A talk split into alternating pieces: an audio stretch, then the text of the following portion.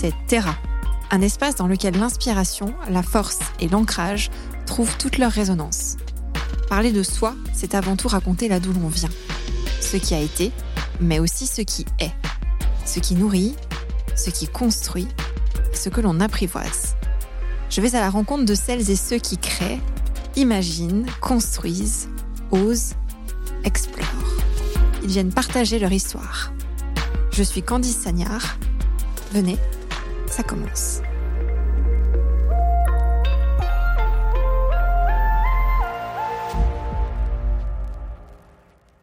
Bonjour à tous, bienvenue dans Terra. Je suis ravie de vous accueillir pour un nouvel épisode.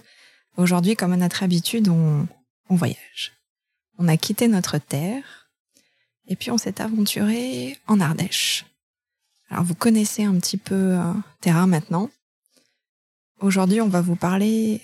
Ah, il y a plein de sujets à aborder. On va parler de, de cuisine parce que ce sera un peu le fil conducteur de notre invité, mais il n'y a pas que de la cuisine. Il y a de la découverte, il y a des influences, il y a des rencontres, il y a de l'amitié. Notre invité est d'origine colombienne. Il hoche la tête. il s'appelle Guido Nino Torres. Bonjour Guido. Bonjour Candice. Merci à toi de nous accueillir. Là, on est chez toi. On est dans ton restaurant qui s'appelle Licoquet. Tout à fait. Qui se trouve au Vence. Bienvenue à vous deux. Merci beaucoup. On va parler de ton parcours dans un premier temps. Notre podcast s'appelle Terra. Donc on parle de la terre et du mmh. territoire. Mmh, Question que je pose à mes invités. Toi, ta terre, elle est où? Là maintenant et est-ce que tu n'en as qu'une? Je pense qu'on a tous la même. Après, euh, ça rentre dans les sentiments et chacun veut donner le sens qu'il pense juste. La terre, il n'y en a qu'une, on est tous dans la même. Après, on s'est créé des divisions, je pense, les êtres humains. Euh, c'est vrai que ces divisions ont créé donc une culture, une manière de vivre qui a été sûrement à la base euh, peut-être dictée par la nature. Donc moi j'ai eu la chance de naître en Colombie. Donc euh, certains diront que c'est ça ma terre. Pour moi c'est peu plus vaste. Donc je suis d'origine colombienne et aujourd'hui mon présent, parce que là je rentre dans le côté temporaire. Mon présent c'est l'Ardèche, les Vents, Licoquet. Ça ressemble à quoi ton enfance? Alors, c'est en Colombie? Oui, Colombie. Qu'est-ce que ça ressemble à quoi? Une enfance euh, d'épanouissement, très bons souvenirs. Rien de négatif euh, vient dans mes pensées. Tu étais plutôt à la campagne ou en ville? En ville. La ville de Cali, 3 millions d'habitants, nord de la ville. Quartier, ça te dit pas ça? Je sais pas, une, euh, quartier résidentiel où il y avait beaucoup, très familial, où il y avait beaucoup de familles, on, se connaissait tous hein, dans un rayon, je pense, de 5 km. Et euh, mon père connaissait les parents de mes amis, et les grands-parents de mes amis, et mes grands-parents connaissaient les grands-parents. Donc, euh, disons que mes grands-parents étaient fondateurs de ce quartier.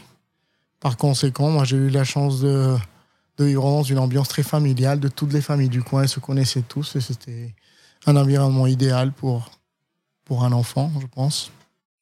La cuisine, elle a une place dans ta famille? Oui, pas d'un côté professionnel, car euh, je suis le seul euh, cuisinier de la famille. Mais je pense qu'à l'époque, enfin, avec euh, cette organisation de la famille, que la femme était toujours à la maison et cuisinait pour la famille et tout ça, bah, bien sûr, la cuisine avait une place très importante au sein de la famille. Après, je parle du côté de mes grands-mères. Ma mère, elle avait un travail. Elle, prenait soin de nous à côté à la maison. Mais c'est vrai que c'est plus que le côté grand-mère qui était présent vis-à-vis de la cuisine, tout ce qui animait le côté cuisine dans la famille. C'est quoi les plats de ton enfance dont tu te souviens, qui t'ont marqué? Il y a un paquet. Il n'y a même pas des plats, mais des choses qui se mangent aussi. Donc, euh, par exemple, le café au lait, très sucré de ma grand-mère servait. Ça, on l'avait tous le matin, l'après-midi et le soir. Tout le monde se souvient de la famille. Pas nécessairement des plats, mais si ce n'est le roscon, qui est un pain rond avec un creux au milieu, farci avec de la confiture de goyave et avec du sucre dessus, ou la sema, qui est un petit pain brun, très brioche, qui est fait avec euh, du mela ou melassa, qui est une réduction de canne à sucre qui est un peu amère Mais ça peut être aussi le arroz con coco, rio coco de ma grand-mère Selvia. Ça peut être les arepas, que c'est quelque chose de très, très, très colombien et d'autres pays de l'Amérique latine. Mais bon, j'étais en colombien, pour moi, c'est très colombien. Sinon, j'ai eu la chance d'avoir deux grands-mères qui étaient de deux parties différentes de la Colombie. Donc là, je t'ai parlé de ma grand-mère Selvia, mais d'un autre côté, j'ai ma grand-mère Julia, qui elle, j'étais de la région de la capitale, la, la région rurale proche de la capitale. Donc d'elle, j'avais plus de soupe de maïs, donc el peto.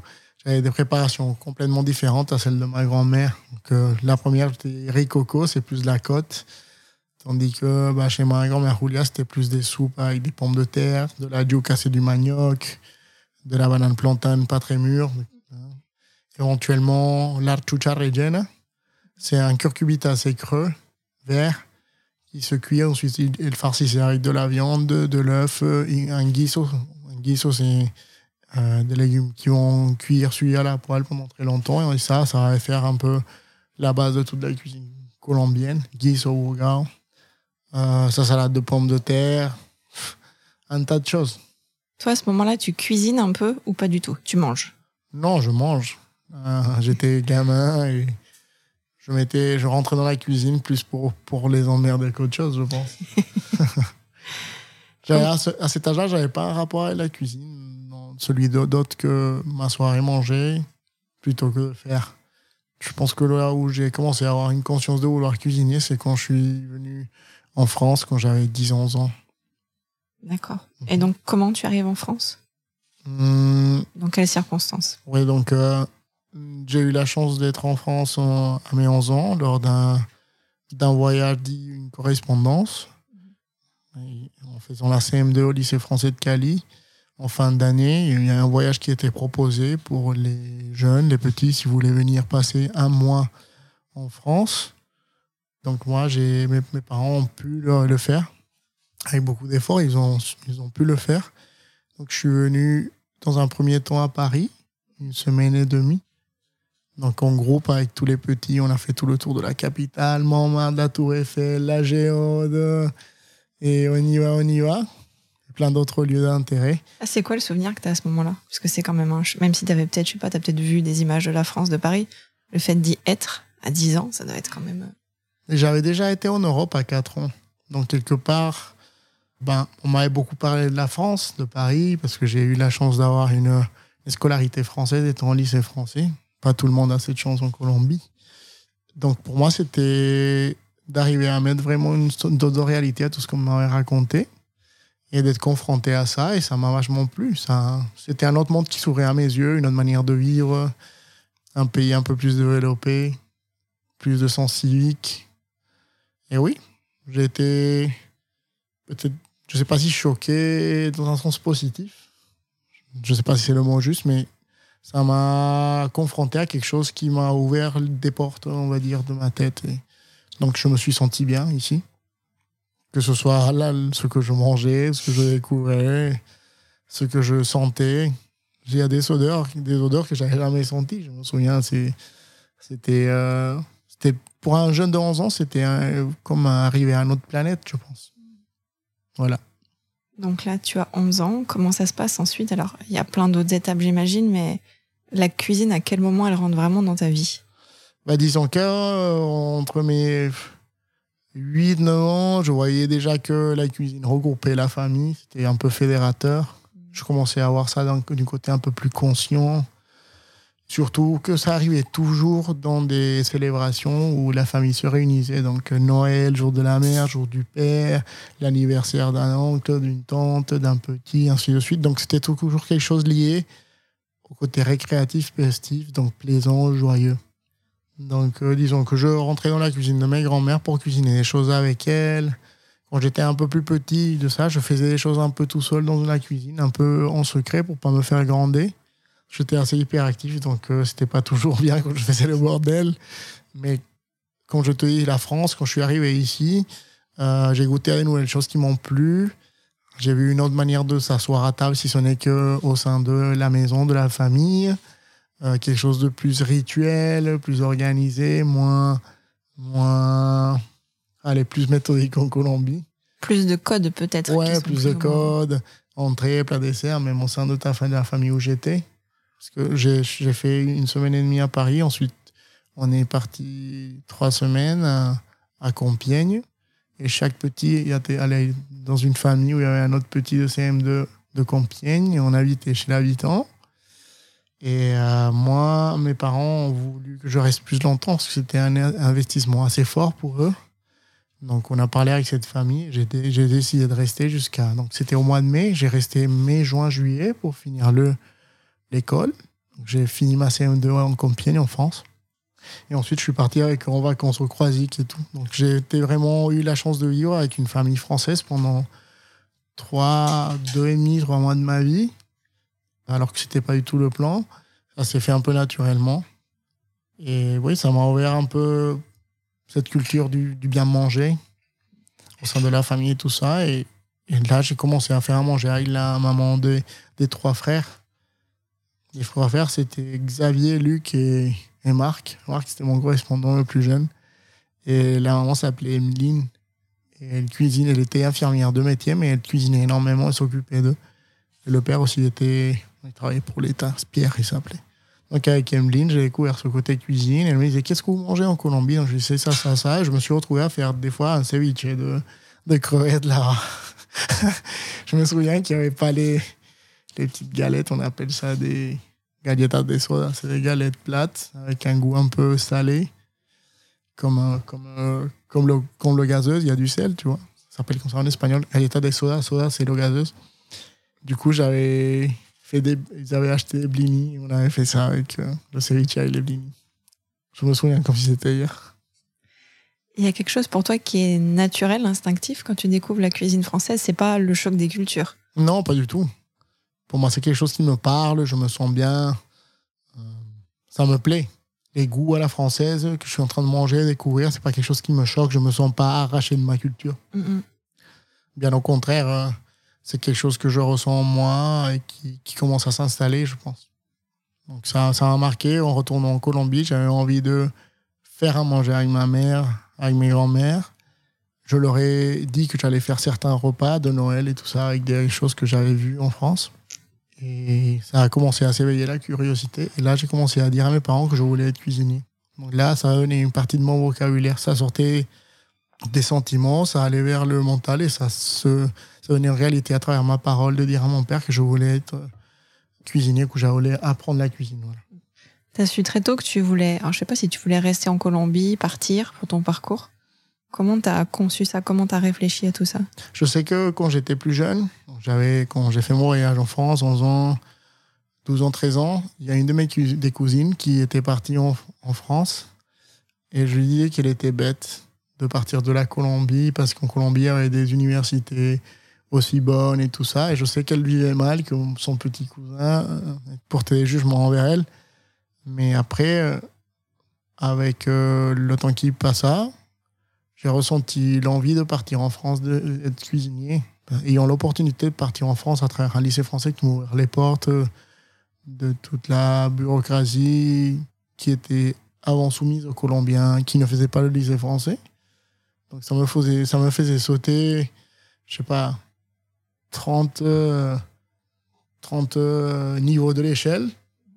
Pour arriver avec une telle facilité en France, ben, pour moi, c'était un peu une évidence. Et, entre mes 11 ans et mes 20 ans que j'ai fini le lycée français, ben, il y a eu une découverte plus profonde de, la culture française à travers des profs qui, qui parlaient bouffe, qui, avec qui j'ai eu la chance de découvrir aussi des repas à la française, le foie gras, plein de choses, le vin. Et euh, ben, à ce moment-là, j'ai compris plus ma cousine.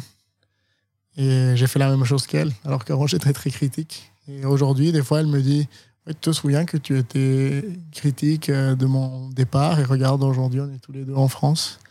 Et, euh, et voilà, je pense que j'ai fait un bon choix aujourd'hui. Ah, ensuite, donc, quand tu arrives en France plus tard, c'est quoi ton parcours? J'arrive en France à mes 20 ans. Mon parcours à la base, c'était celui d'intégrer une école hôtelière, chose que j'ai pas pu faire. Donc, euh, l'histoire dit que je me suis inscrit à l'école hôtelière de Lyon, mm-hmm. ayant des résultats au bac général assez limités. Vu qu'ils font des, des, inscriptions sur dossier, tu n'es qu'un numéro. Donc j'imagine que j'avais euh, pas la meilleure ponctuation pour pouvoir y être. Et puis j'étais peut-être euh, pas français, il y avait un tas de Français qui voulaient intégrer l'école hôtelière de l'RDJ à Lyon. Donc euh, j'ai pas été accepté.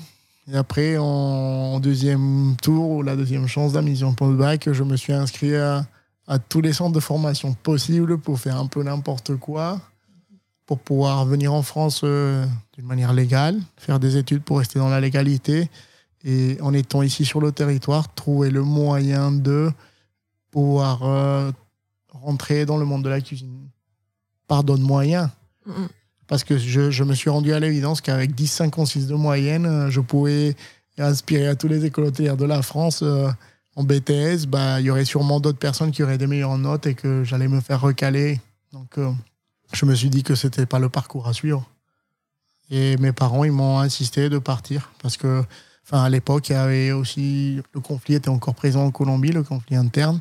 Il faut dire que moi, si c'était pas la cuisine, si je restais en France, en Colombie, je voulais être officier de la marine nationale, donc c'était en plein dedans et je pense que ça rassurait pas trop ma mère, donc euh, ils ont poussé que je vienne ici. C'était ça un peu mon parcours. C'est arrivé à l'université Avignon qui m'a accepté en LEA, anglais-espagnol. Donc j'avais des, bonnes notes en langue. Lorsqu'ils sont rentrés voir les détails, et pas la moyenne. Et du coup, euh, j'ai été accepté. Ben, en plus, c'est la deuxième chance. Je pense que LEA, c'est quelque chose de très plus vaste, donc c'est plus facile d'accepter les gens que dans quelque chose de plus spécialisé. Et du coup, je suis venu à Avignon. J'ai fait trois ans dès le 1. Trois ans, j'ai toujours resté en première année. Parce que c'était pas quelque chose qui m'intéressait, je le faisais pour, pour quelque chose d'autre. Soyons sincères. Mm. Mais j'ai allé en cours et jusqu'à ce que je me suis trouvé un taf qui me demandait plus de, de temps. Et, et je travaillais à temps plein.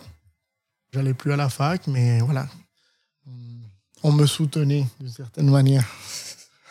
Je ne peux, pas, peux pas tout dire, mais quelque chose, on, m'a soutenu économiquement.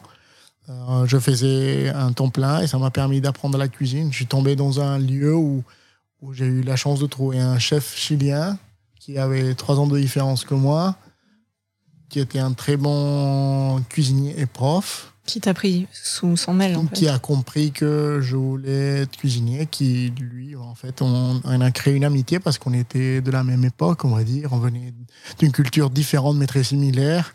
Et on était tous les deux euh, seuls en France, on va dire. Du coup, ça, ça a retenti dans, dans, son, dans, son, dans son esprit et dans le mien. Et ça a créé une... Je suis encore en contact avec lui. Il est plus cuisinier, mais par contre, moi, je suis encore. Il m'a, il m'a beaucoup appris jusqu'à ce qu'il a dû partir en courant de la France parce qu'il n'avait plus les papiers en règle.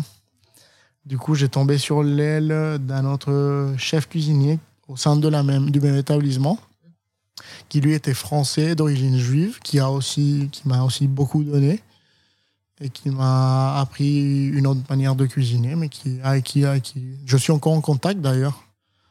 Euh, c'est un de mes meilleurs amis aussi. dans cette entreprise, j'ai fait un an et demi avec deux chefs. Et ensuite, euh, j'ai fait le saut dans ma première restaurant étoilé. Donc ça, c'était 2000. Je suis arrivé en 2009. J'ai fait des travaux alimentaires jusqu'à 2011, fin 2010, 2011. Là, j'ai passé euh, au bain-marie où j'ai été un, an et demi. Et ensuite, j'ai passé à la Maison Brûlée à Galière en 2012, en 22 juin 2012. Et là, c'était le premier restaurant étoilé. Parce qu'il y avait un ami colombien, coffin colombien, qui avait fait le lycée français à Cali, que je connaissais personnellement, qui lui était, avait fait l'apprentissage au sein de cette euh, boîte, et qui avait fait aussi l'école hôtelière, et qui m'a trouvé ce job à Égalière, à la Maison Bru, en tant que chef de partie au garde-manger. Mais il me l'a trouvé, il l'a pas trouvé. Ils avaient un poste et il m'a dit Tu veux venir Tu as fait un essai et on m'a pris on m'a rien offert. Ça, il faut que je le dise. C'est parce qu'il était ami que voilà. tu l'as gagné. Enfin, t'as as fait tes preuves. Oui, oui. C'est un peu différent l'ambiance dans ce restaurant-là par rapport à ce que tu as vécu avant? Hmm. L'exigence, peut-être? Bah, l'exigence était plus élevée. On travaillait bien plus. Euh, disons que c'était un chef qui faire plus avec moi. à cette époque-là, c'est clair que je comptais pas les heures et personne d'ailleurs on se sein de cette boîte et, et le, le, travail devait être fait. Du coup, on, se, on mettait tout au service du travail pour que ce soit fait. N'importe lequel soit le nombre de couverts qu'il fallait servir avec la même équipe qu'il y avait. Donc l'ambiance c'était une exigence, c'était dur. C'était usant, c'était fatigant lorsque tu fais 20 heures jour et des fois tu, tu dors mal ou tu sors un peu ou quelque chose, bah, c'est la fatigue. Quoi. Mais euh, oui, c'était différent. C'était plus dans l'exigence aussi physique, personnelle, et un niveau d'exigence aussi sans erreur. Mais ça passait bien parce que, que mon ami, il était là. Et moi, j'avais ramené un autre ami colombien aussi avec moi. Du coup, on était trois et c'était souvent la C'était le gang des Colombiens. c'était souvent, ça passait bien parce qu'on se, on se soudait dans la difficulté de la chose et c'était très fraternel. Et autour de nous, il y avait d'autres personnes qui n'étaient pas d'origine colombienne, mais qui arrivaient à, s'adhérer à, cette ambiance qui, même si exigeante, on rigolait tous. Et on avait un second qui, qui était alcoolique et agressif, mais quelque part, il arrivait à des fois à nous faire sentir bien, quelque chose, même si des fois, il arrivait à nous faire sentir aussi très mal. Voilà. Tu penses que c'était euh, indispensable pour toi de passer par un établissement comme ça? Pour ton expérience, que tu es un petit peu le tampon de dire je suis passé par une grande maison et comme ça, ça me donne, je sais pas, de la légitimité, de la crédibilité Ou tu aurais pu faire sans? Non, je trouve que c'est formateur parce que, bien sûr, les niveaux d'exigence, les processus. Oh, maintenant que je suis chef, je, vois des, tu as des processus bien ancrés dans chaque maison et il faut dire que c'était une maison en France d'un chef étoilé belge, avec des étoiles françaises, bien sûr, et euh, qui a su marquer les esprits en France alors qu'il n'était pas de là, qui vient d'un pays qui est la Belgique quand même. Et il faut dire que les Français, pour, les Français, la Belgique, c'est pas la destination. Les Belges sont souvent pris pour, pour des cons. J'ai eu des gens à cette époque-là qui disaient il n'y a, pas, a pas plus con qu'un Belge. Ben, Laissez-moi dire que mon chef à l'époque, il n'était pas con. Et tout, par contre, euh, il a fait une adresse euh, qui a su marquer les esprits dans le sud de la France et en France. Après, moi, je suis arrivé lorsque c'était un peu le déclin, par des choses personnelles à lui, mais c'est quelque chose qui m'a appris euh, une autre vision à travers la cuisine française, c'est-à-dire qu'ils étaient plus dans la, dans la créativité, un peu à l'espagnol belge, ce qui à l'époque, en 2012, c'était complètement différent à tous les étoilés de France, je pense. Alors c'est quoi la créativité espagnole belge? Ben, On parle de la cuisine, euh, on va dire, de la haute cuisine. On parle. Il y a eu des moments où c'était marqué par les Français. Ensuite, c'est parti vers l'Italie. Ensuite, les Espagnols, ils ont un peu marqué la cuisine parce qu'ils ont commencé à développer ce qu'on a appelé la cuisine moléculaire. Donc, à travers ça, ils ont commencé à proposer un autre type de cuisine plus légère, plus dans l'expérience, plus dans le sensoriel, des, euh, ce qu'on appelle les, euh, la forme d'une chose, mais que c'est quelque chose d'autre. C'est un, un trompe-l'œil, et c'est plus passé dans, dans, dans, dans des manières de construction, des plats plus profondes, plus techniques, plus scientifiques. Et ça, c'est un peu venu révolutionner la cuisine, parce que si on parle de la cuisine française, elle est plus sur le produit, le respect des bases, la crème, le beurre, des choses euh, qui sont très bien aussi mais c'est complètement différent. Ça a mis un coup de nouveau à la cuisine euh, traditionnelle, on va dire. Et ensuite, c'est passé en, euh, donc l'italo, euh, c'est ça.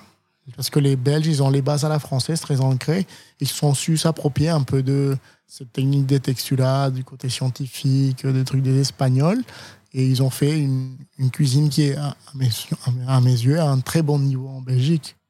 Il y a, par exemple, il y a beaucoup de restaurants une étoile en Belgique qui ont un niveau qu'un un restaurant une étoile en France n'en a pas. Au niveau que ce soit l'utilisation des techniques, la finesse dans les dressages. Voilà, je parle de ça. Toi, ça te nourrit ta créativité, ton imaginaire quand tu fais cette découverte-là? Tu te En te disant, voilà, c'est autre chose. Tu avais cette approche franco-française. Là, ça t'amène autre chose. J'imagine, toi, en plus, ça te, ça donne d'autres territoires à découvrir. Bah oui, en fait, ça, ça a complètement ouvert ma créativité. Mais je pense qu'à l'époque, j'étais pas très créatif moi-même. Je vivais dans l'ombre d'autres chefs et je, transcrivais ce qu'ils me disaient de faire euh, le plus proche possible qu'on me le demandait. Et j'étais très bon à ça.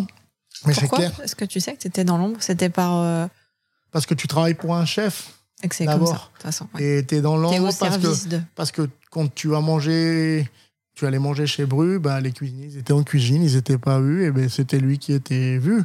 Toi, tu es derrière, tu es les petites mains.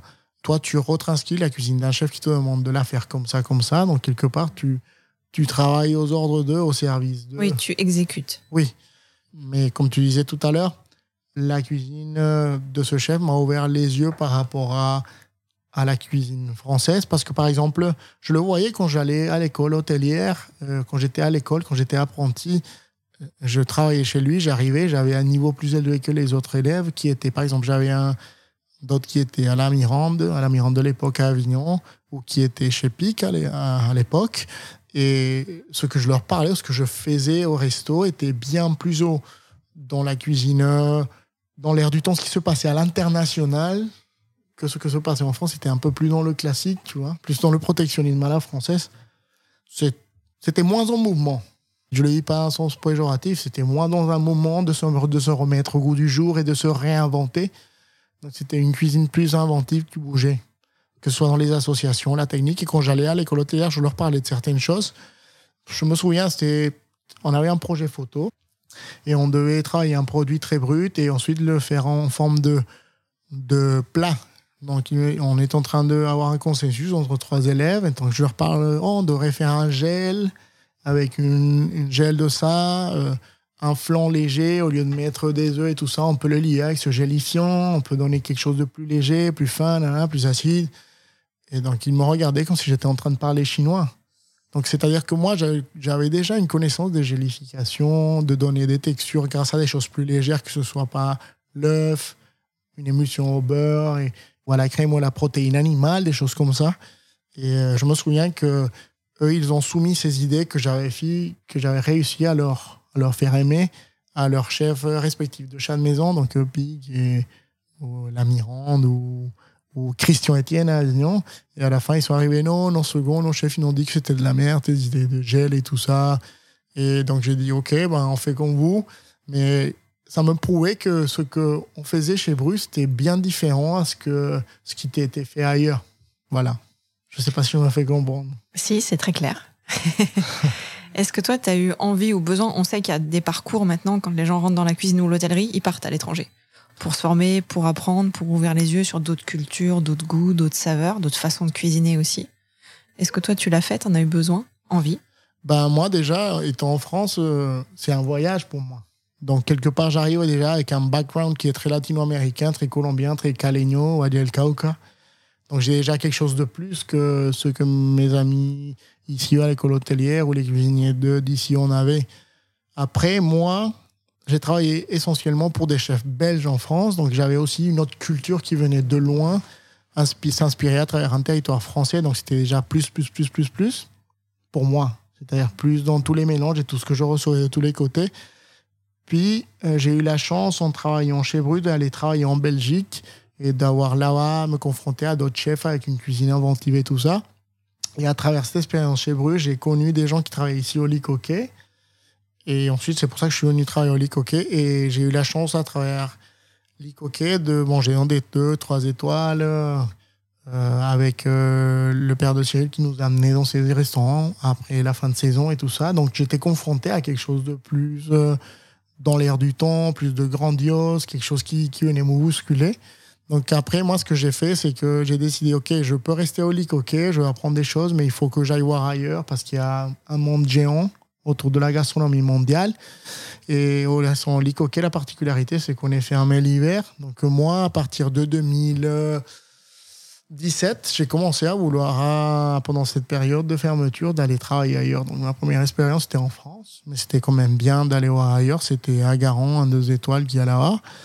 Puis ensuite, j'ai essayé de partir à l'étranger en 2018. Je suis parti à restaurant français, trois étoiles à Stockholm. Et là, j'ai vu quelque chose qui m'a bousculé.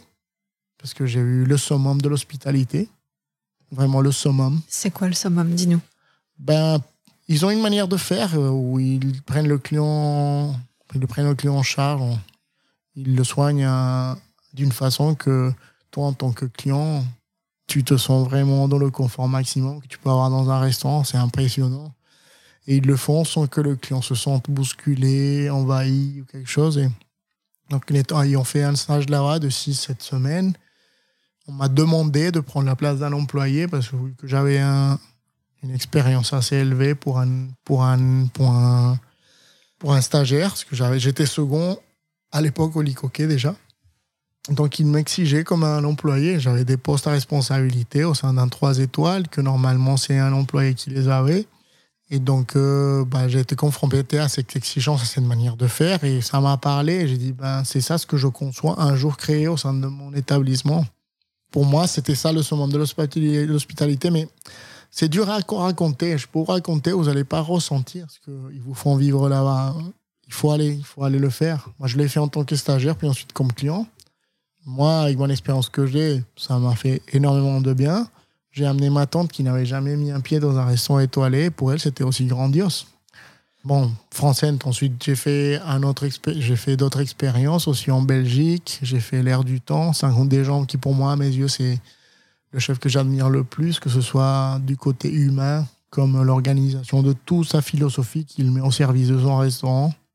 Pour moi, c'est un géant de la gastronomie, des fois mécompris, mais pour moi, c'est un mentor euh, de par sa philosophie, même si j'ai jamais vraiment travaillé pour lui. J'ai fait juste un stage de deux semaines chez lui. C'est qui ce chef Sanghun Desjambres, l'air du temps, deux étoiles en Belgique, Ali Ernu. C'est un chef d'origine euh, coréenne-belge belge-coréenne. Je ne sais pas laquelle il préfère. Les deux fonctionnent. on va lui demander. Mais voilà, lui, euh, c'est lui. Donc lui, de toute façon, il le sait, je lui ai déjà dit. Mais euh, ensuite, euh, je suis allé faire de Jane, deux étoiles à Anvers, aussi en Belgique. J'ai été une semaine, une semaine et demie à Libreye, la librairie, un trois étoiles en Hollande, à Zwolle. Et après, le Covid tomba, donc ça m'a gâché un peu j'ai vu aussi un peu le côté organisationnel. J'allais dans ces endroits, pas que pour la cuisine, pour voir le côté organisationnel, philosophique, la manière dont les chefs voyaient les processus créatifs, comment ils traitaient les employés, l'organisation de travail, le management des équipes, les achats. Voilà. Pour toi, enfin, tu parles d'hospitalité, tu as, as utilisé ce mot à plusieurs reprises, parce que c'est un tout en fait. On se figure seulement les chefs parfois comme responsables d'une brigade, arbitrant, gérant une cuisine, imaginant des plats. Mais euh, toi, ce que tu mets en avant aussi, c'est tout ce qu'il y a aussi autour, c'est-à-dire euh, le lieu déjà, l'art de recevoir, toute la générosité que tu peux mettre dedans. Ça, c'est quelque chose que tu fais aussi chez Licoquet. Oui. Mmh, d'ailleurs, je parle d'hospitalité parce que des fois, je trouve que le terme restauration en France, c'est assez limité. C'est trop réducteur. Oui, restaurer, c'est juste euh, se remplir le ventre en soi. Ou restaurer, c'est récupérer les énergies. Donc après, on parle de hôtellerie-restauration, oui. Ou je pense que le terme anglais hospitality, hospitalité, c'est plus en accord avec ce qui devrait être proposé aujourd'hui au sein des restaurants, ou autant plutôt pour les restaurants étoilés où il y a une, exigence de plus en plus forte dans le sens où on attend une expérience que je souviens à manger. Donc la somme de toutes ces expériences que j'ai fait au préalable m'a permis de juger par moi mais d'essayer ce qui était bien à mes yeux ou moins bien à mes yeux, et d'arriver à calquer ça à une certaine vision holique et la partager à mon associé Cyril et, et à nos employés qui, qui, se sentent euh, identifiés qui, et qui essayent de faire comme on leur partage ou comme on aimerait. Donc euh, oui, je fais ça au Licoquet, mais je pense pas que je suis au maximum de ce que je songe parce que des fois, je me sens un peu limité par notre espace, notre lieu, notre force humaine. Parce que, bon, c'est le cuisinier, c'est celui qui crée les plats, tout ça, mais moi, je, le vois plus comme un, chef qui va venir à travers leur cuisine, organisation de menus, c'est une expérience dans l'ensemble. Ensuite, euh, ça va demander aux personnes qui sont devant, donc en salle, de, de venir défendre cette cuisine d'une certaine façon, venir traiter les gens d'une certaine façon. Et tout va créer donc euh, l'univers de chaque restaurant, dans, ce cas-là, l'univers Licoquet. C'est quoi, toi, que tu veux créer, que tu veux présenter aux personnes qui viennent ici? Alors, je sais pas, je vais dire des mots, tu, tu vas me dire. C'est de la générosité. Oui. C'est de l'émotion. Oui, beaucoup. C'est du bouleversement, du choc. Aussi. La curiosité. Bien sûr. Bah, tous ces termes y vont. Donc, bouleversement, mais un bouleversement positif. C'est pas non plus leur dire, ouais, tu as mangé de la viande d'âne du Chili, du dessert d'Atacama. Donc, euh, c'est créer la surprise, le bouleversement à travers des produits qui sont à la portée de leurs mains, à travers un travail technique profond de recherche, de, de techniques de conservation qui vont être au service du goût, de aussi créer de la curiosité parce que tu leur parles de quelque chose qu'ils connaissent pas et qui, quand ils le goûtent, leur parle. C'est-à-dire que tu peux raconter une histoire euh, qui va les emmener jusqu'à la lune, mais dès qu'ils le mettent dans leur bouche, ben, ils le ressentent pas ou, ou ils le vivent pas, ben, ça perd tout son sens. Tandis que si tu leur racontes une histoire qui aura pas peut-être jusqu'au ciel, mais qui est bien, et qu'ils le ressentent dans la bouche, ben là, hop, ça fait quelque chose. Et là, ça crée une curiosité qui va monter plus loin. Oui, tout ce que tu as dit. Et les sentiments, parce que d'abord, euh, tu crées quelque chose. Ben moi, personnellement, mon processus créatif part de quelque chose qui peut être infime, comme euh, une forme des fois, ou une couleur, ou un goût, ou un moment. Je le retranscris par euh, quelque chose qui me fait ressentir, ce qui m'a fait ressentir ça à, un moment. Ensuite, je goûte, je fais ce que ça me fait sentir, je, hop, j'assemble. Et de ça, je raconte l'histoire du processus et on le dit à table et tout ça. Si c'est une histoire de plus personnelle et tout ça, on le dit aussi. Donc ça permet aux gens de connaître un peu ce que tu as fait, ce qui t'a ému, ce que t'a permis de faire ça et ça va créer en eux une émotion. Et des fois, les goûts ou la forme ou l'odeur ou quelque chose va créer une émotion en lui par rapport à son passé personnel et ça va émouvoir ou pas, mais ça va faire ressentir quelque chose. Donc toi, tu fais une cuisine à travers l'émotion qui va créer une autre émotion chez l'autre. Et voilà, donc c'est très émotionnel, c'est très sentimental. Tu vas voir tes, euh, les visiteurs, tes, tes, clients en salle après le service? T'as besoin ou pas? Bah, Disons que c'est quelque chose qu'on me suggère de faire. Je trouve pas que c'est une nécessité ou un besoin parce que notre restaurant a une organisation dans laquelle les gens viennent en cuisine à un moment ou un autre du menu. Ok, attends, ça, il faut que tu nous expliques. On fait une pause. Explique-nous. les gens viennent en cuisine. C'est-à-dire que depuis que je suis passé chef, parce que le Licoquet existe depuis 10 ans, moi je suis chef depuis fin 2019, mais disons vraiment, vraiment, quand j'ai commencé à, à faire l'expérience Licoquet à la vision de Guido, c'était en 2020 j'ai mis en place une visite que nous, on utilisait un peu comme un tampon pour euh, mettre des moments déposant la service, mais c'était plus pour le client de on lui donnait un cocktail à la main. Je me souviens, le premier cocktail, c'était un mojito de marjolaine. Et on le faisait se balader, donc du bas à la salle du bar, on le faisait lever de la table, ce qui est un exercice très anormal dans un restaurant. Ouais, j'allais dire, parce que quand on est dans des grands restaurants comme ça, même peu importe les restaurants, on ne se lève pas. C'est-à-dire qu'on est plus dans une sorte de passivité. Pour aller aux toilettes, peut-être. oui, voilà, c'est ça. Mais t'as pas l'habitude de te déplacer, en fait. Non, on Et encore moins d'aller dans les cuisines. T'as un truc, je trouve, en France qui est très sacré. C'est-à-dire, on ne rentre pas dans les cuisines. Maintenant, on a un peu des cuisines ouvertes, tu sais, avec des vitres où on peut voir. Mais mhm. c'est rare que tu puisses rentrer. Et toi? Bah, Toi, tu ouvres. Oui, enfin, en fait, la, la, la, cuisine du Lic, elle a toujours été ouverte, mais les clients ne rentraient pas vraiment en cuisine, ils rentraient un peu en face. Bah, en ce moment, nous sommes assis sur la cuisine, sur la, table dans laquelle on mange en cuisine. Mais donc, on lève les clients de la table, on leur donne un, un, cocktail. Et les premières années, les gens ne connaissaient pas ça. Maintenant, on a des habitués qui le savent, mais il y a quand même des gens qui viennent et qui s'attendent pas à ça. Ils le savent pas. Donc on leur demande de se lever et tout ça. Ils comprennent pas où est-ce qu'on va les amener. mais on les emmène quand même à travers donc, les escaliers qu'on a montés tout à l'heure, où il y a une fresque qui a été faite euh, par des artistes ardéchois, Guillaume et Laurie, qui ont su retranscrire tout l'univers que Cyril et moi-même, on, leur a transmis. Cette fresque, elle est là depuis 2020. Ensuite, on, leur explique tout ça aux clients pour pour un peu les mettre dans l'ambiance et leur expliquer un peu la profondeur de la philosophie et ses limites aussi. Quand ils passent devant, vers la porte de la cuisine, ils vont la voir la cuisine, mais ils vont continuer tout droit. Ils vont aller dans les anciennes toilettes, qui maintenant sont quatre caves de maturation, où, où ils vont avoir un peu les viandes, les poissons, et les charcuteries qui sont là pendues. Ils vont leur montrer ce qu'on utilise en ce moment et ce qu'on n'utilise pas en ce moment. Et si on l'utilise pas, pourquoi est-ce qu'ils sont là? Est-ce que c'est pour un autre chose? On va leur partager le processus, pourquoi on le fait, d'un point de vue écologique, gustatif, ainsi de suite. Ensuite, on les fait revenir et là, ils rentrent en cuisine où ils vont y aller vraiment jusqu'au fond de la cuisine, limite à la plonge. Ils vont voir toutes les personnes qui sont dans cette cuisine. On va les présenter un par un, d'où est-ce qu'ils viennent, leur poste, leurs responsabilités. Donc, on les confronte à la réalité, qu'il y a des êtres humains qui sont là en train de bouger et d'y mettre toute l'énergie vitale pour eux. Et on leur explique donc comment la cuisine s'organise, laquelle est la marche en avant, où est-ce qu'ils sont les, le dressage, c'est où les cuissons, c'est qui s'occupe de ça. Et ensuite, on leur fait manger une bouchée en cuisine. Donc la première année, c'était une bouchée qui sortait nulle part, qui se mangeait en un moment avec, un, avec le cocktail. Aujourd'hui, on, on fait toujours manger euh, la première partie de la pièce principale en cuisine. Donc déjà, ils ont, on va dire, un, un concentré de ce qu'ils vont manger en pièce principale.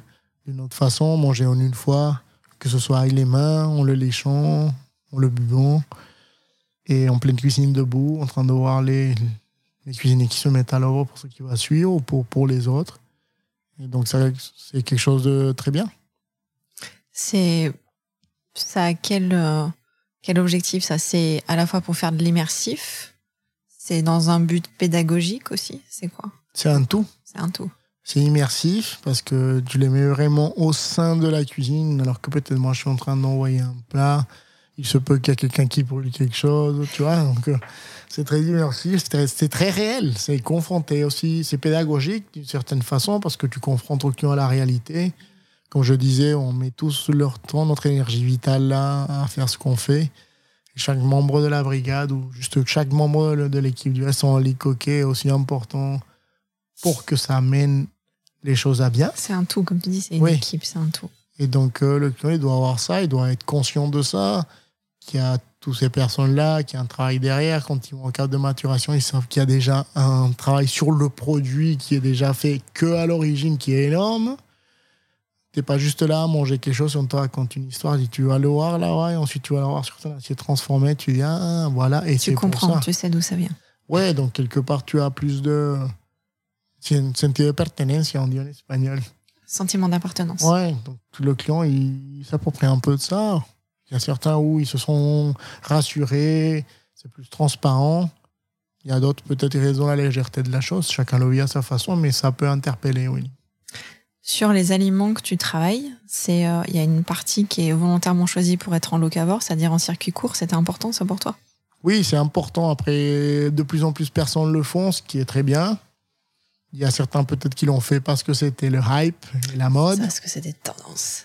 Et pas parce que euh, se sentent vraiment euh, concernés par la planète ou le côté financier en étant un acteur économique de, tout ce qu'il y a autour de toi. Moi, je le fais par un point de vue écologique, euh, respectueux, pertinent, économique aussi. C'est un tout. Je ne suis pas entièrement locavore et je mentirais, je dirais que je le suis. Je préfère ne pas le dire et être honnête. Je vais utiliser le maximum possible de produits français. Donc, tout ce qui est végétaux est français, mis à part les agrumes. D'accord? Les agrumes, ils viennent de, l'Espagne, de la Corse. Quand je peux et que c'est abordable, je prends des citrons de, de, de Nice. J'ai réussi à trouver des citrons verts, mais ils sont pas toujours en saison. D'accord? Mais voilà le citron. Donc Espagne, des fois Mexique, le vert. Pour le reste, je travaillais essentiellement avec euh, des maraîchers du coin. Donc Camille et Rémy, les alcools d'Hébraïque, c'est un peu le bras droit du lit coquet pour ça. La première année, j'essayais d'être créatif que avec eux. Après, je me suis ouvert à quelqu'un d'autre avec qui je travaille plus maintenant. Mais je commence à toquer d'autres portes. Parce que c'est vrai que s'ils sont tous dans la même zone, ils vont faire à peu près pareil. Donc en essayant de toucher à plusieurs, peut-être s'ils sont dans différents euh, euh, étages thermiques, je sais pas comment on dit ça, bah, ils vont peut-être faire des choses différentes. Bon voilà. Sinon, je travaille, euh, j'ai pas peur de le dire parce que il y a métro. Eux, ils ont ce que j'appelle euh, une organisation de transport qui est forte. Et nous, on est en Ardèche, du coup, c'est un peu compliqué. Donc, par exemple, si j'ai besoin de légumes qui viennent de la Bretagne français, tels que les artichauts, par exemple, bah, je fais appel à eux. Par contre, je les décide toujours que ce soit français et de bonne qualité, sinon je ne les prends pas. Et donc, eux, ils, se font de leur mieux pour trouver ça si je les exige. Par exemple, le poisson, je travaillais avec euh, des pêcheurs directement au Gros du Roi, en direct. Et là, j'ai trouvé un autre directement en Bretagne, avec euh, Chrono Fresh. Donc, directement à l'acteur principal qui est le pêcheur, il n'y a pas d'intermédiaire, juste un transporteur, et voilà. Tu continues, toi, à rechercher des, des, partenaires, à tisser des liens comme ça, avec des producteurs, avec des pêcheurs, avec des... C'est important d'élargir ton cercle? Oui, c'est super important parce que après, ça passe dans l'humain et tu crées des liens. Après, comme tout, ça marche pas toujours. Hein. Mais j'essaye avec ce coup ça, où ça, ça, ça transcende et ça reste et ça devient une amitié. Ben, je continue, je persévère. Il faut s'ouvrir au, maximum et sinon, tu, je pense que tu n'arrives pas. Donc oui, c'est très important. Donc j'ai certaines personnes avec qui je travaille essentiellement ça, ça, ça, ça. Euh, et, ça se passe tellement bien entre nous que je risque pas de, de, les échanger ou d'aller voir ailleurs. Donc oui. Tu as parlé tout à l'heure, tu as évoqué en quelques mots ton associé chez Licoquet. Mhm, mhm. Est-ce que tu peux nous en dire un petit peu quelques mots, savoir comment la rencontre s'est faite et euh, pourquoi c'est important? Donc euh, mon associé, il a un prénom. Il s'appelle Cyril Husentreit. Ou si en français, ce serait Cyriel Fuissantruite. Il est d'origine belge. Ça fait 17 ou 18 ans qu'il habite en Ardèche. Donc euh, ses parents ont décidé de venir à l'époque en Ardèche vivre et ils l'ont pris. Et donc lui, il est, je ne sais pas si le plus ardéchois des Belges. ou le plus belge des ardéchois, ça marche ah, aussi. c'est vrai. Et en soi, c'est quelqu'un qui a eu la culture belge, mais qui a aussi la culture du coin. ils se sont très bien ici. C'est pour lui, il est ardéchois aussi. La rencontre s'est faite au sein du restaurant Licoquet, car Cyril est, est le fils de, Pete, qui a fondé la maison il y a 10 ans. Donc, comment on arrive en 2015 Lui, il était déjà là depuis un an, c'est sa deuxième année. Et c'était un restaurant tout jeune, il avait 2-3 ans, je crois. Du coup, la rencontre s'est faite et on a commencé à se connaître bien au fil euh, du temps, à travers le travail. Cyril, c'est une personne qui a voyagé pas mal et qui a vécu au Mexique, je crois qu'à Puebla. Et du coup, la culture latino-américaine, c'est quelque chose qui lui parle et qu'il apprécie et qu'il aime bien. Il parle espagnol aussi. Donc ces points-là ont fait qu'on commence à, créer des liens humains et amicaux. J'ai commencé à grandir au sein de cette boîte avec euh, l'exigence qu'il y avait. La vie a fait que à un moment, il y a son associé a voulu partir avec qui ça se passait plus très bien. Et Cyril avait acheté tous les parts, on va dire, sociales à son père. Et donc, on, cette séparation, en fait, avec le chef de l'époque, il a devenu donc propriétaire entièrement du restaurant. il s'est retrouvé son chef et moi étant second. Euh, il, a, il a eu envie, je ne sais pas plus par, si plus, plus par besoin ou parce qu'il croyait dans mes qualités, euh, de me proposer d'être chef. Donc moi, j'ai accepté. Et et on a commencé à. La seule condition pour lui, c'était qu'on s'associe. Il voulait pas être euh, propriétaire tout seul et avoir un chef employé. Je pense que d'un côté, pour se protéger, pour aussi que l'autre personne euh, soit aussi impliquée que lui. Donc on est associés depuis. Enfin, on, est, on travaille ensemble depuis fin 2019, vraiment tous les deux. Mais on est vraiment associés que depuis l'année 2021. Ça se passe bien. Oui, ça se passe très bien, sinon on l'aurait pas fait, je veux dire. Il me connaissait déjà d'avant, et puis depuis trois ans, de 20, 21, 23, c'est la quatrième année, la quatrième saison en cours. Ils ont conservé déjà comment l'un l'autre travaille, les limites de l'un et de l'autre. Mais on est en pleine évolution, ce restaurant est en pleine évolution, à travers nous deux-mêmes qui, moi, c'est pas non plus inné d'être chef d'entreprise, d'être chef.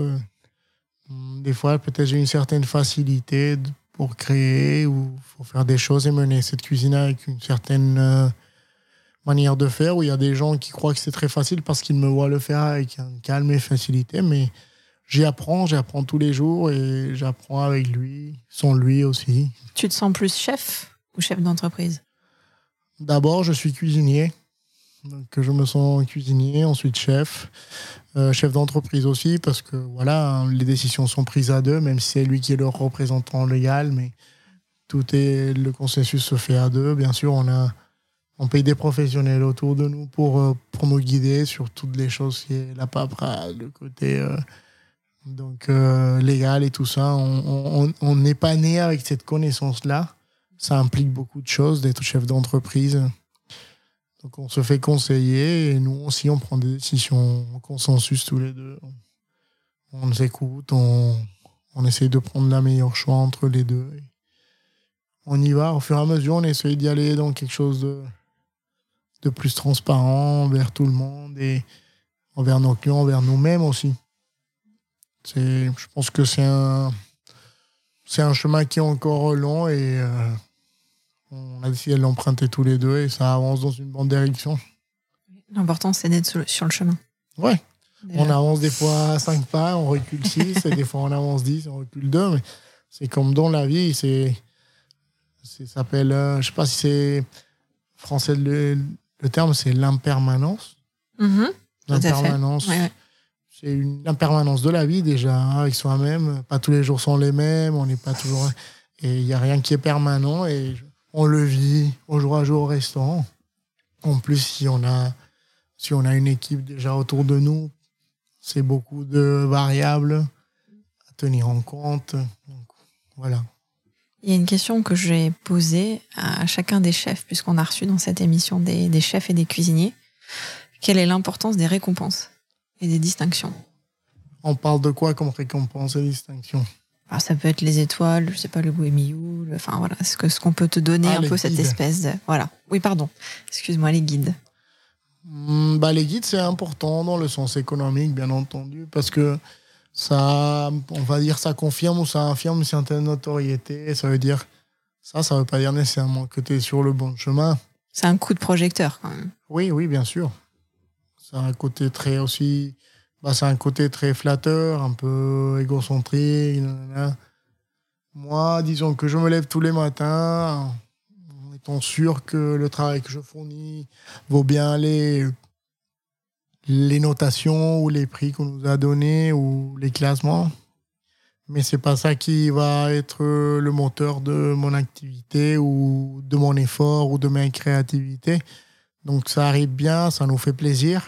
On sait que économiquement ça aide, on respecte, on fait partie de ça.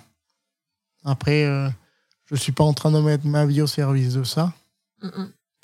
Des fois, c'est des choses qu'on ne comprend pas entièrement, euh, leur manière de faire. Donc, euh, disons que des fois, ça me... Je suis un peu dans l'incompréhension, mais en même temps, j'essaye d'y aller plus vers le le prendre plus à la légère possible et de faire mon travail le plus possible dans la réalité parce que euh, si on fait le travail comme il faut, les clients, bah, ils reviennent. Et c'est ça qui va nous permettre de vivre. Donc voilà.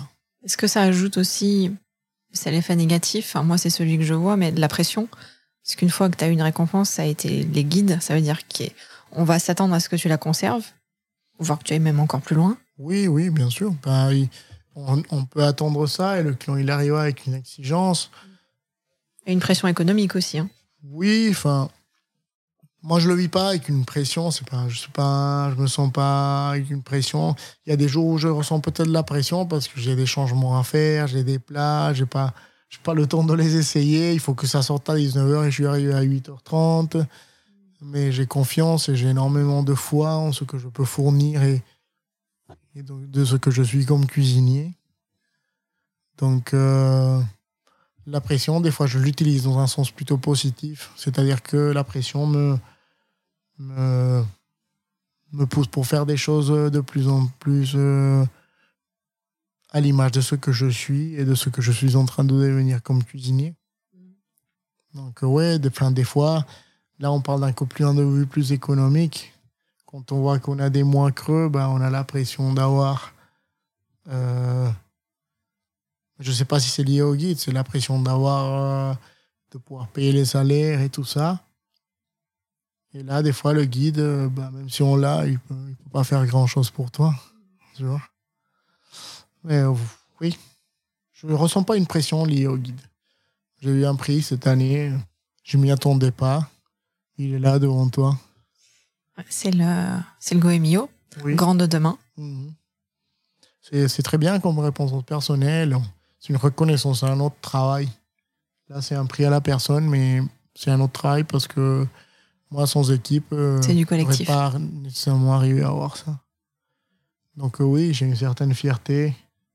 Mais voilà, il faut, il faut persévérer. C'est pas un acquis. C'est continuel. Chaque service est différent, chaque client est différent. Si tes clients ils commencent à être mécontents, bah, le prix, il est bien beau là, il va prendre la poussière et c'est tout.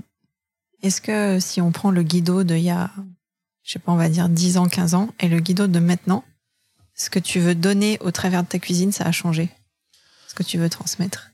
Bah déjà, il y a 10 ans, 15 ans, je n'étais pas en train de donner euh, en cuisine comme je le fais aujourd'hui. Donc c'est clair qu'il y a une différence euh, abysmale.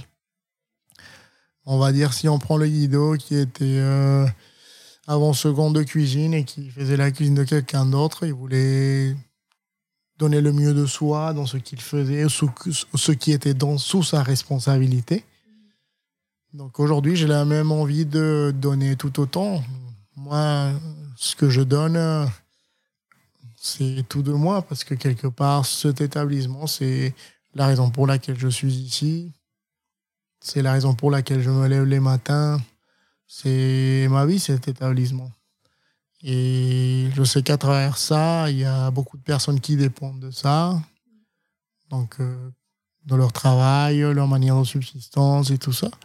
Donc, c'est pour moi très important de donner le maximum de moi pour que euh, ben, le destinataire final, qui est le client, soit très très content et que ça nous permette de, de prolonger donc notre réussite et, arriver à, à être là pour tout le monde. Donc oui, je donne euh, le maximum de moi. Même si des fois je suis fatigué, je vais donner le maximum de moi ce jour-là. Mais je ne vais jamais me permettre de faire les choses d'une manière euh, non qualitative parce que je suis fatigué. Il y a des choses à respecter, donc je me donne toujours euh, au mieux. Voilà. Ce que tu donnes aussi, c'est de l'honnêteté. Quand tu dis je me donne tout et je me donne entièrement, il y a vraiment cette volonté, je trouve, de, ça se ressent quand on parle, de un peu de mettre tes tripes sur la table et de dire voilà, ce que je vous donne, c'est vraiment moi. Je joue pas un rôle, je suis pas dans une posture. Je suis sincère. C'est ça, c'est une transparence. euh, Je ne vais pas être là pour, euh, comme tu dis, remplir un rôle de chef, tout ça. Les gens, ils viennent ici pour manger. Donc, euh, ton rôle, à la fin, ils s'en foutent. hein. Pas tous, peut-être, hein, euh, tu viens chez nous pour manger. Et si derrière, il n'y a pas les choses que tu as attendues, elles sont en coquet, bah, tu vas partir mécontent. Donc, ton rôle, euh, c'est bien beau, le chef et tout ça, mais il faut que ça suive dans les choses concrètes. Il faut que ce soit juste réel, transparent. Et ce que tu donnes, c'est ce qui est ra- transparent, réel. Donc, euh, on donne le maximum de nous à travers quelque chose qui est qualitatif, qui est réfléchi, qui a un sens, qui est goûtu. Et l'ensemble, c'est tout ce qu'on donne et ça paye pour l'instant. C'est quoi le, l'avenir de Guido Les en, pardon, je vais, je vais reformuler. Ça, les envies, les envies de Guido.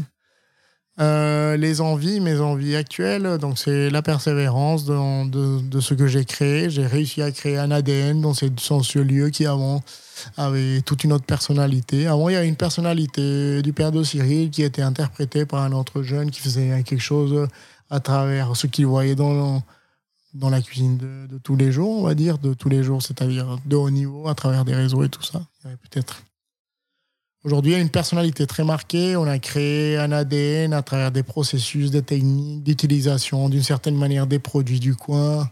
Il y a des choses que tu ne trouveras que ici et que ici. Et pour moi, c'est très fier de le dire. On a créé quelque chose d'unique. Donc, je veux continuer à nourrir ça, cet univers, à continuer à rajouter, à rajouter des choses, mais avec un sens. On va pas faire des mises en place ou des choses parce que c'est hype, parce que c'est bien. Le but, c'est que ce soit profond. mon objectif, c'est vraiment de, de faire grandir cet ADN, cette personnalité, de développer encore plus des processus créatifs. J'aimerais peut-être un jour euh, sortir de ce lieu physique, pas très loin d'ici, mais sortir de ce lieu physique pour sortir encore plus de ce. d'être un peu plus libre. Ah, tu parles en termes de cadre, en fait Oui, parce que enfin, ça a une certaine typicité, hein. mais, euh, mais des fois, ça, ça, nous, ça nous limite dans certaines choses. Mm-hmm. Donc j'ai envie de continuer à faire ce que je fais, qui c'est cette cuisine qui envahit ce lieu. Et tout le reste se met au service de cette cuisine-là. Mais cette cuisine, elle peut aussi euh, façonner un lieu. Et le lieu peut être se façonner, se créer autour de cette cuisine et autour d'une expérience globale. Donc euh, aujourd'hui, je persévère pour pouvoir un jour euh, que cela devienne une réalité. Mais surtout, je persévérerai pour que ce lieu soit connu bien plus loin, encore plus loin, encore plus loin, pour qu'il y ait des gens qui viennent nous découvrir, parce que enfin, le restaurant vit grâce à ça aussi. Donc j'aimerais avoir, pendant les neuf mois d'ouverture qu'on est, d'avoir un restaurant peut-être pas toujours plein, mais au moins avec une belle moyenne de fréquentation qui, qui nous permettrait de, enfin, de vivre confortablement tous. Et euh, peut-être pas, pas devenir riche, mais pouvoir euh, pas se soucier certains mois de comment on va payer les salaires ou des choses comme ça. Mais voilà, ça, c'est le chef d'entreprise qui parle. Hein. C'est un tout aussi. Mais c'est vrai que, que ma cuisine puisse être connue et reconnue et qu'il y ait des gens qui fassent des kilomètres pour ça, c'est, c'est quelque chose qui nous toucherait. Ça arrive déjà. Mais si on peut le faire à, à une euh, échelle un peu plus grande, bah, c'est toujours plus. Et de le faire à travers notre, euh, notre organisation très familiale, ce serait d'autant mieux parce qu'on ne paye pas des boîtes de com et des choses comme ça pour qu'ils fassent du matraquage publicitaire et que, que j'apparaisse dans ton fil Instagram quand tu vas aux toilettes, quand tu te couches, tu vois. voilà. Le culte de la personnalité. Non, que les gens viennent parce qu'ils ont goûté, parce qu'il y a leur voisin, leur ami euh, qui leur racontait qu'ici il y a quelque chose qui se passe. Que ça devienne un lieu de pèlerinage culinaire, quoi, tu vois. Ça, ce serait beau. Un lieu de pèlerinage culinaire. Ouais. Ok. C'est un beau terme parce que ce que je fais ici, c'est de l'ordre de l'espirituel. C'est pas, c'est pas juste manger ici. C'est quelque chose qui est plus profond. Moi, je me sens connecté à quelque chose. Parce qu'il y a des fois des choses qui viennent en moi très naturellement, mais que j'arrive pas à les comprendre dans le sens où ça sort comme ça. C'est, c'est pas comme si je me suis assis pendant deux jours à essayer de faire un processus créatif, mathématique, qu'est-ce que je mets des fois, c'est dans la, le besoin réel de quelque chose. Euh, et je ferme mes yeux et je sais pas, il y a quelque chose qui vient et, bam, c'est là dans une feuille. Après, c'est bam dans une assiette et, j'aime ça. Donc, euh, oui, c'est quelque chose. Je pense que j'ai un don.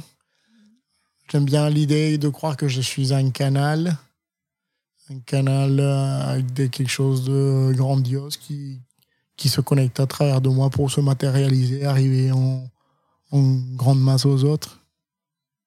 J'aime bien croire l'idée que j'ai un objectif de vie plus profond que juste faire à manger, mais de créer l'émotion, répondre un peu de la joie, de la bonne énergie et beaucoup de choses à travers ma cuisine et à travers le travail des autres. Hein, parce que les légumes, la nourriture, la viande, le poisson, ça arrive par la nature, des animaux sauvages qui ensuite sont pêchés ou chassés ou et ça vient dans nos mains pour faire quelque chose qui à la fin est retranscrit par moi d'une manière très sentimentale et spirituelle et, boum sur l'assiette.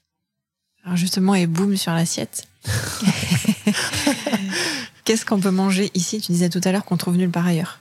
Donne-nous des exemples. Non, mais après, euh, après, à ta droite, il y a plein de pots et ces pots, c'est des préparations que personne m'a appris à faire. Donc, euh, par exemple, là où il y a le rouge, mhm. donc euh, Disons que ça, c'est parti d'un voyage que j'ai fait avec Cyril en, en 2019. On est allé au Mexique et on a goûté un cocktail, un cocktail mexicain qui s'appelle Michela Oro. Mhm. Donc à la base, c'est une bière légère, sûrement industrielle de type Corona. Une sauce Tabasco, donc très industrielle. Mhm. Du jus de citron qui est naturel. Euh, de la sauce magie, très industrielle. Et, et du jus Clamato. Donc c'est un jus de tomate mélangé avec euh, des jus de coquillage. Mais ça, ça s'achète en bouteille. Ok. OK? Donc c'est très industriel aussi. Mais c'est quelque chose qui, gustativement, bah, c'est bon. C'est pas mal, oui. C'est- Donc c'est relevé, salin, ça a le côté bière, frais. C'est c'est bien. Donc je lui ai dit, OK, comment je vais arriver à faire ça chez moi? D'une manière pas du tout industrielle, mais qui fasse penser à ça. Donc, dans ce pot-là, je pense que tu as 5 kilos de coque, mais la chair, hein, pas, pas les coquillages, pas, pas la partie extérieure. De, je sais pas, 2 kilos de moule bouchot, avec une garniture aromatique pour les ouvrir, donc carottes, oignons, céleri, hein, du vin blanc. J'ai fait de l'eau de tomate fermentée, salée. Donc, ce côté salé, fermenté, acidulé, ça va apporter le côté donc euh, clamato, le côté iodé par les fruits de mer et leur jus. Euh, on a aussi mis du tomate fraîche. On a mis du vinaigre. La sauce Tabasco, c'est une sauce piquante relevée, aussi vinaigrée. Donc, on a mis du vinaigre, on a mis du piment, et on l'a mis là-dedans dans ce pot, et on l'a fait fermenter. Et ça, c'est là depuis, depuis il y a deux ans. Et sur cette base-là, on fait un sorbet ou une sauce dite oro.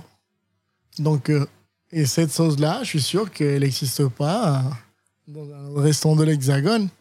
Déjà, de l'Hexagone.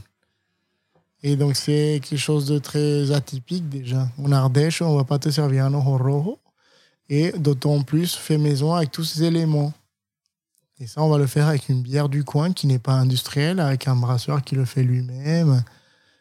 Et bah voilà, ça, tu vas voir ici. Et tout ça, ça fonctionne. Et ça, ça fonctionne très bien avec les huîtres, avec le homard, avec des poissons, ou tout seul en cocktail aussi. Voilà, ça, c'est ça, c'est un exemple parce que c'est concret, tu peux le voir. Euh, ça, c'est à gauche, c'est un peu plus simple. C'est vinaigre balsamique d'Ardèche qui est fait. À la euh, fleur de sureau. oui, donc on a cueilli les, les on a cueilli les fleurs de sureau nous-mêmes, enfin nous-mêmes. Les filles de la salle, on avait un jour creux, je les ai envoyées chercher les fleurs de sureau sur la montagne, ils ont amené, et nous, les- moi, je les ai mis dans du, dans du vinaigre balsamique, et ça a créé quelque chose qui est... Peut-être il y en a d'autres qui le font, mais ce, ce comme moi, je l'ai pesé, réfléchi, juste là. Donc ça, je l'ai utilisé avec euh, donner de l'acidité du côté floral dans une sauce euh, faite à base de fond brun végétal, avec lequel je vais ensuite ajouter du, jus de cuisson d'artichaut végétal. Quand j'ai eu artichaut, je vais lier tout ça au beurre, donner ça à l'acidité avec ça. Je le servir avec un plat végétarien appelé artichaut, fleur de sureau, et vinaigre balsamique. Et ça marchait très bien ensemble. Mais par exemple, tu vois, c'était une entrée chaude. Si on te parle d'artichaut, tu vas voir quoi? Artichaut barigoule, non? Bah voilà. Bah, tu t'attends pas artichaut, vieux comté, balsamique et fleur de sureau. Ça, tu le retrouves ici au coquet. Et ça, par exemple, on mange pas ça en Colombie. Je sais pas d'où ça m'est venu, mais c'est là. C'est aussi un exemple de, des choses qui viennent de moi, que je sais pas où est-ce que ça sort, mais qui marche. Et maintenant, c'est une association qui reste et on a déjà travaillé en différentes manières. Je l'ai aussi associé à l'agneau, en tartare en plus. Et ça marche bien. Ou au bœuf aussi en tartare, ça marche bien. Et ainsi de suite. Voilà. Il y a ce côté un peu euh, explorateur. Et tu testes, tu regardes, tu expérimentes. Hum, on expérimente, mais ici, j'ai l'impression, enfin, j'ai l'impression, moi, j'aime pas avoir ce côté expérimentation où, où les choses se font et se perdent parce que ça n'a pas marché ou. Disons que des fois, je suis obligé d'expérimenter, mais par la force des choses, il faut expérimenter, mais réussir. Donc, euh, tu pourras demander à location à Cyril ou à mes cuisiniers, tu, ils arrivent. Il y a certains qui ont plus de mal à suivre ça parce que, c'est pas donné à tous d'être dans l'attente de quelque chose qu'ils connaissent pas et soudainement devoir le servir le soir. Et je sais que des fois, je leur inflige ça parce que, bah, vu que c'est moi qui ai le processus créatif et tout ça, il y a des semaines où on arrive mercredi, on doit changer trois plats et dans lesquels moi je me suis assis euh, le dimanche avant, j'ai passé quelques commandes et par rapport à ce qu'il y a en saison et ce que je vais recevoir, il va falloir que je retrouve euh, trois plats avec l'exigence étoile au Michelin, avec euh, la manière de le servir, la sauce, les goûts, la forme, le dressage, le bon choix de l'assiette et tout, et comment s'organiser en service pour que ça sorte le mieux, le mieux possible. Et euh, voilà, j'explore, mais à la fin, il faut que le rendu final, là, pam, pour le client. Et les autres, ils sont là un peu dans l'attente, et il y a certains qui se sont bien habitués à ça, et c'est c'est pas toujours facile, mais on le fait. Donc, côté explorateur, mais l'explorateur, à la fin, il, il, doit, il doit donner quelque chose. Euh, Qu'est-ce que t'aimes le moins dans ce que tu fais? J'ai pas l'impression de. T'as le droit. Hein. Il y, en a qui me disent qu'il n'y a rien de particulier. Ben. C'est un tout, en fait. Donc. Euh. Non, j'ai pas l'impression qu'il y a quelque chose qui me pèse ou qui peut me peser. Des fois, c'est pas la cuisine en soi. Peut-être des fois, d'arriver à mettre tout le monde d'accord, de devoir gérer avec les différentes personnalités, avec les histoires entre les différents acteurs de, de l'entreprise. S'il y a des disputes, des choses comme ça, ça, ça me use. Oui, c'est la gestion de l'humain, ça. La gestion de l'humain me, me, pèse le plus parce que j'ai une certaine facilité à faire les choses et à me. Et je l'ai toujours eu, même quand j'étais pas chef d'entreprise, même quand j'étais pas chef. J'étais là pour faire je savais pourquoi j'étais là pour le boulot, pour le travail. Donc, euh, c'est pas que je laissais côté les choses que je ressentais. Je me permettais de vivre les choses que je ressens. Je peux être des fois la frustration, la fatigue, la joie, mais ça va pas impacter euh, mon résultat final et je vais pas. Voilà. Je peux être très silencieux pendant la mise en place. Ils vont croire que je fais la gueule, mais non, je suis juste un moment. Je n'emmerde personne. Voilà. Je fais chier personne. Je suis juste là. Je vis j'ai pas l'impression qu'il y a quelque chose qui me dérange. Et alors, qu'est-ce que tu aimes le plus dans ce que tu fais? C'est aussi difficile à, à, devoir choisir quelque chose de particulier. Je pense que c'est l'ensemble. J'aime bien le côté qui mettent beaucoup d'efforts et à la fin me retrouver avec des gens qui sont dans la, dans la joie. Il y a des fois des gens qui pleurent ici. Ça, je trouve ça assez fort. Parce que moi, enfin, D'habitude, on associe là, le pleur à quelque chose de négatif. Mais quand les gens ici pleurent de joie, enfin, je trouve que c'est fort. Donc tu descends et les gens, ils sont super heureux, enfin, ils sont heureux, tu, tu les vois dans. Donc, euh, des fois, c'est. Même moi, j'ai.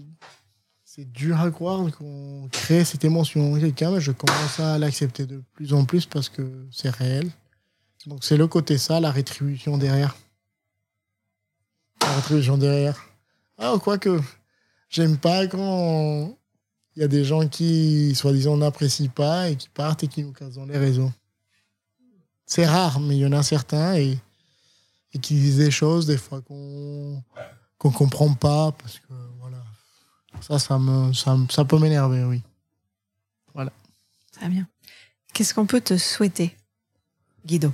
Ouf, ça, c'est ça ça, c'est propre à chacun.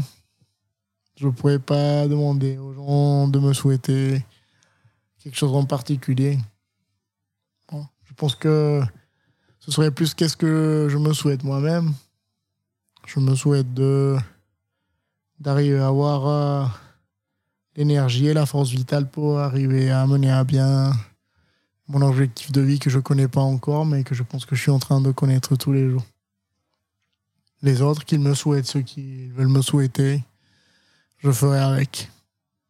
Donc on rappelle que l'Icoquet, c'est en Ardèche, au Vence. Vous pouvez venir, vous appelez. Alors ça, ça ferme pendant l'hiver, c'est important de le rappeler. Ça va fermer bientôt parce qu'on enregistre cet épisode, on est fin octobre. Ça réouvre à partir de quand? Donc euh, on ferme le 4 novembre, mhm. d'abord.